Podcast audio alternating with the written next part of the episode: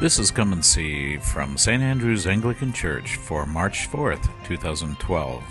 The Gospel is taken from the book of Mark, chapter 8, verses 31 through 38. The message is by Father Ron Baird.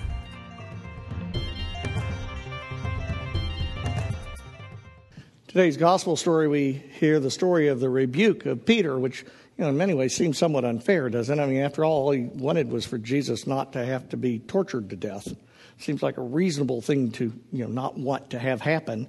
He wasn't trying to be um, hateful to Jesus or trying to, and then for that he got called Satan. And it says that um, that at the end, Jesus tells him the story, the, the people, you know, if any would follow me, they must take up their cross and follow me. But at the end, he says those words about, if anyone is ashamed of me and my words in this sinful and adulterous generation, I will be ashamed of them when I return with the angels in glory. Now, think how Peter felt at that moment. I mean, it was pretty obvious what provoked the whole conversation. It was what Peter had said to him. And yet, what Peter had done was the, I think, biggest, hardest, most difficult human sin that is out there. We believe that we need to take care of things. We believe that we need to control our environment. You know, we see it later with Peter. Remember, he says, you know, um, nothing will happen to you, Lord, as long as I'm here. And when in the garden, he takes the sword to go after the high priest's slave and goes at him. He's, he's going to take it in charge. He's not going to let this happen to Jesus. It's not reasonable. And every time Jesus rebukes him. We see it in our families today, you know, when spouses try to change each other, when we try to control our kids, you know. And it doesn't really matter that it's never worked, by the way, um, because we just pass it on. One generation does it to the next. And you would think the fact that we can't even control our pets would tell us something about what we ought to try to do with human beings. And then we try to control our society as well. You know, we think that if we can somehow or other pass enough laws that society will be good. And that's not a, a, um, a conservative or liberal thing, by the way. It's just a matter of which laws you want to pass. Uh, uh, you know, but if we can make those people be good, they would do it.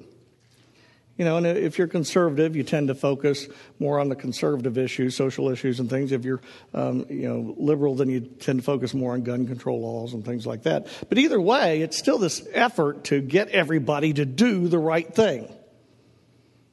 How long we been here now? And it doesn't work. All because we've totally ignored this very passage. Because the truth is, is that, as Paul says in today's epistle lesson, the law came into the world to bring about disobedience. Did you ever think about that? That's what law does. It does nothing to change anyone's heart. That's why I think it's always funny when we want to pass laws because isn't the very definition of a criminal someone who doesn't want to obey the law? So if you pass more laws, what makes you think that? I mean, I guess you could make more criminals, but I don't think you're going to convert any criminals to be good. But somehow or other, we keep saying, you know, if we pass this law, then this won't happen. Well, no, it does happen anyway, because those things are not solutions. We can't provide for our own safety. Just this past week, 17 year old boy went into Chardon High School east of uh, Cleveland. Now, Chardon is a, is a sleepy little town, kind of. I mean, it's basically like being in Delaware or Marion or something compared to, to Columbus. And he walked in and, and shot at five people, and he killed three of them. Said he wasn't really targeting anybody specific. That makes it better, right? I mean, how many laws can you have? that prevent such insanity where kids kill kids? You know, is there, is there something somebody should have done? And, and the inevitable, where were that boy's parents, right? Well, I'll tell you where the parents were. They're both addicted and, and, alcoholics. They're both addicts and alcoholics. They never married. They never really much lived together. Um, he did have a stepfather at one time, but his mother had since divorced. Both his mother and father had been in prison.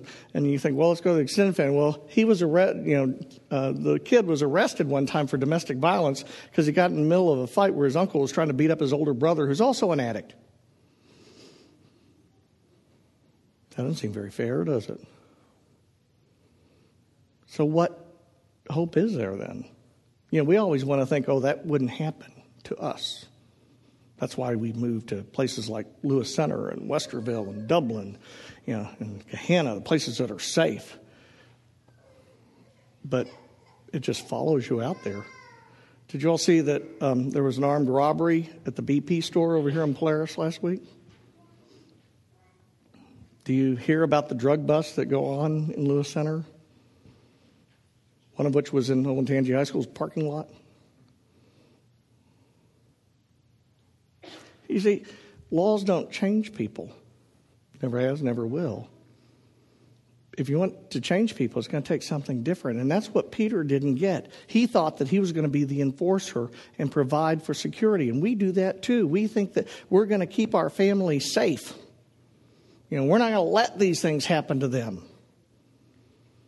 And, and when something does happen to them, it's so much easier when something happens to a kid of a friend or something to think either, well, they were just a bad apple, like they were somehow or other rotten fruit, or um, what was the matter with the parents? They didn't teach them any better. But honestly, the fault doesn't lie in those places. It doesn't lie with the government. It doesn't lie with you know the parents. It doesn't really even lie entirely with the kid, although they certainly share a large share of it. It's us. We have so lost track of who and what we are. You know, we have become ashamed of the gospel. Now, if I ask you if you were ashamed of Jesus Christ and his gospel, you'd tell me no.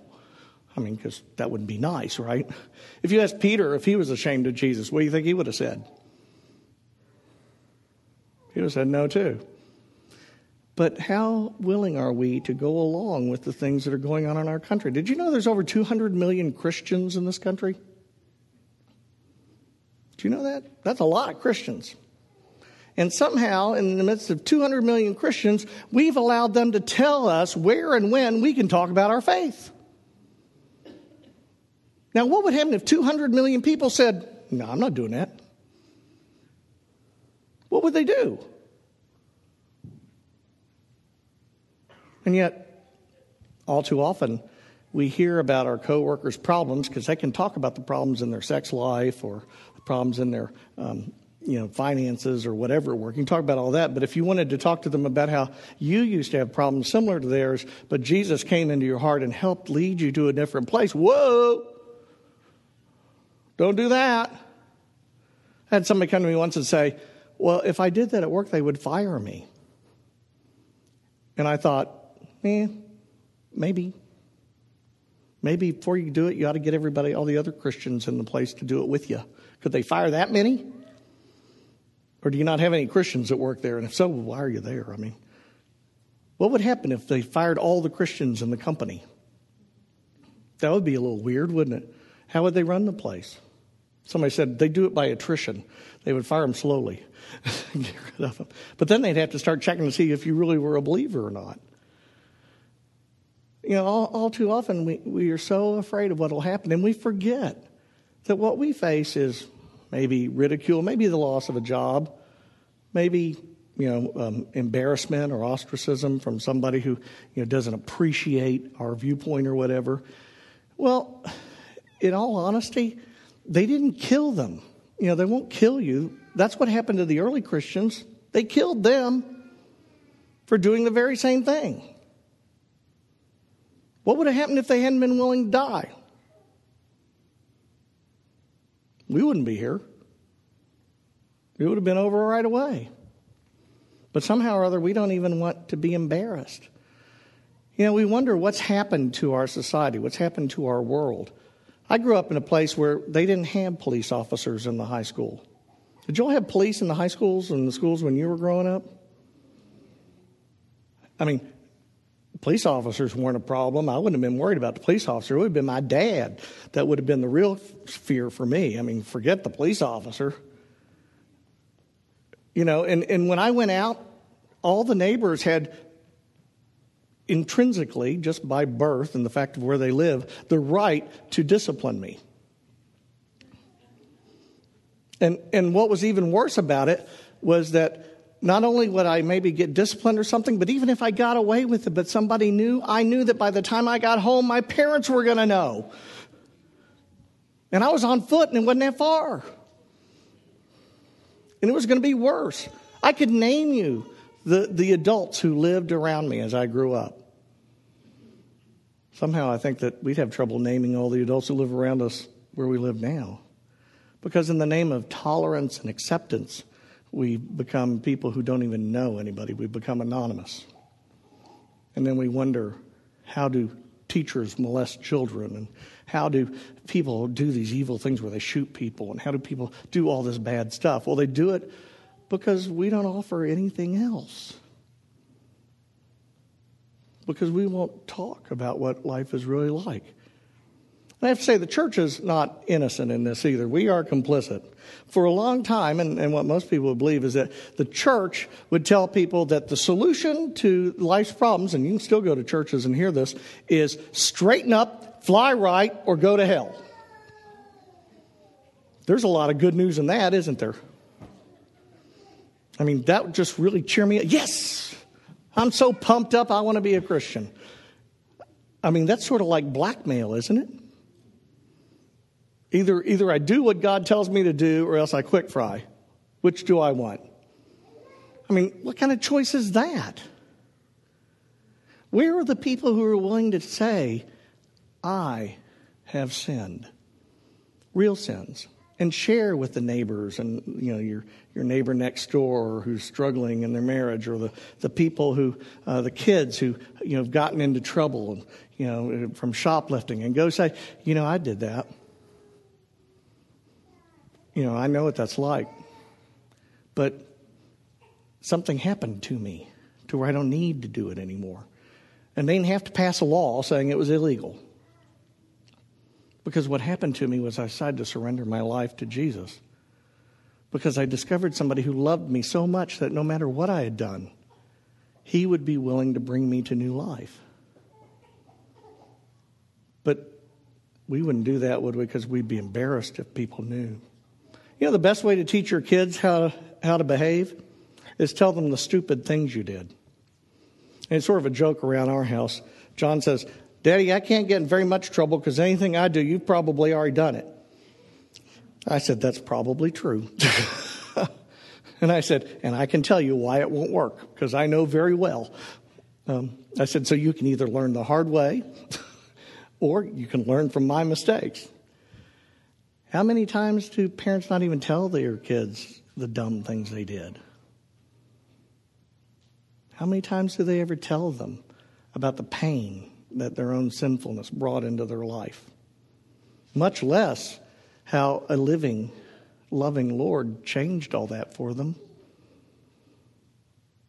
Instead, we rather put on masks and pretend that I don't really have any real sins. I'm just a sinner, generically but I don't have any real ones. But we do. We really do. All of us are broken. None of us live up to the glory of God. And as long as we try to hide behind these masks and pretend that some of us are okay and some of us aren't, you're going to have kids walking into high school shooting people.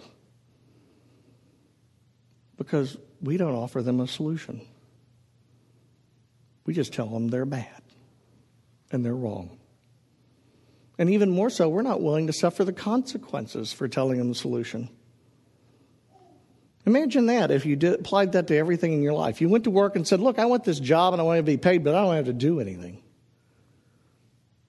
I mean, that wouldn't work, would it? Or I want dinner, but I don't want to have to fix it. Of course, that would mean you're a husband or a kid, probably. But, but uh, I mean, you don't get through life and do nothing. So, what's the solution? To try harder, be better, have integrity, you know, be fine and upstanding? Well, has anybody here taught their kids to be dishonest, to be deceitful, and you know, to to steal whatever you can, and and you know, knock anybody out of your way that's in your way? So, why isn't it working? Would those of you who are parents say that all your kids always did all those things? No. Would you say you did those things when you were a kid? No. Because we don't. What we need is a little honesty about who and what we really are to become truly confessional people. People who have been broken, but by the grace of Jesus Christ, He healed us because we sacrificed our own life and gave it to Him. Because that's what it means to take up your cross and follow Him. It doesn't necessarily mean that you're going to have to die, although there have been and still are Christian martyrs who die for the faith. But it does mean you're going to have to surrender your willfulness. You're going to have to surrender your plans, surrender what you know to be right, and believe I'm going to follow Jesus. And I'm going to do what He tells me is right. Now, that doesn't mean follow a preacher because preachers are human. It doesn't mean follow a politician because politicians are human. It means listen to Jesus and allow Him to live in and through you because you will never, ever attain you know, that kind of perfection except for through Him. Does anybody here believe that T.J. Lane would have walked into Chardon High School with a gun if he'd known Jesus Christ? Really known Him? Well, there are an awful lot of us and not that many TJ Lanes out there. Why is it we seem to have so much trouble telling them? Why is it that we allow some people who, for whatever reason, probably because they've been injured by the church, decide they have a vendetta against the church to tell us that we can't have our own faith and that we can't share good news? Not the kind of news, by the way, and this is probably the reason why they started doing this stuff. Not the kind of news that you must do this or else. That's not good news about how much God loves you because you did stupid things and He did this for you and you have been changed and transformed in this way because of Him. Not because of a law, not because of any, you know, you know, brilliance on your part. If you'd been that brilliant, you wouldn't have done it to begin with. But only because you gave it up and gave it to God. You know, it's amazing. It works great in AA if you've ever know people in AA or something, once they surrender the drinking to give the bottle to God, give the drinking to God, um, it's amazing how much better they do. But what we don't get is very much further down because eventually you have to go tell people about what God has done for you. You spread the word. There's a way out of this. And it's a huge movement that has brought a lot of people into sobriety. Not everybody, but everybody who was willing to listen. And in the meantime, we have to be willing to pay the price. We have to be willing to stand up and be counted and say we believe. If we continue to put our trust in the world, you're going to get preachers who we find out have clay feet and end up doing self serving things, and we're going to be disappointed. If you end up putting your faith in the world, you're going to find you have teachers and professors that are teaching your kids things that you don't believe are true, and then you want to object to it. If we end up putting our faith in the world, you're going to have politicians who, although they may talk about these glorious and wonderful things, you're also going to get a robocall that tells you what a demon your opponent is. And we'll never go anywhere because it's not about us, it's about Jesus. I, for one, am tired of children killing children. I don't know about you all, but it's getting old, and somewhere it's got to stop. And it has to stop with us. Somebody has to begin to say, enough. We're not doing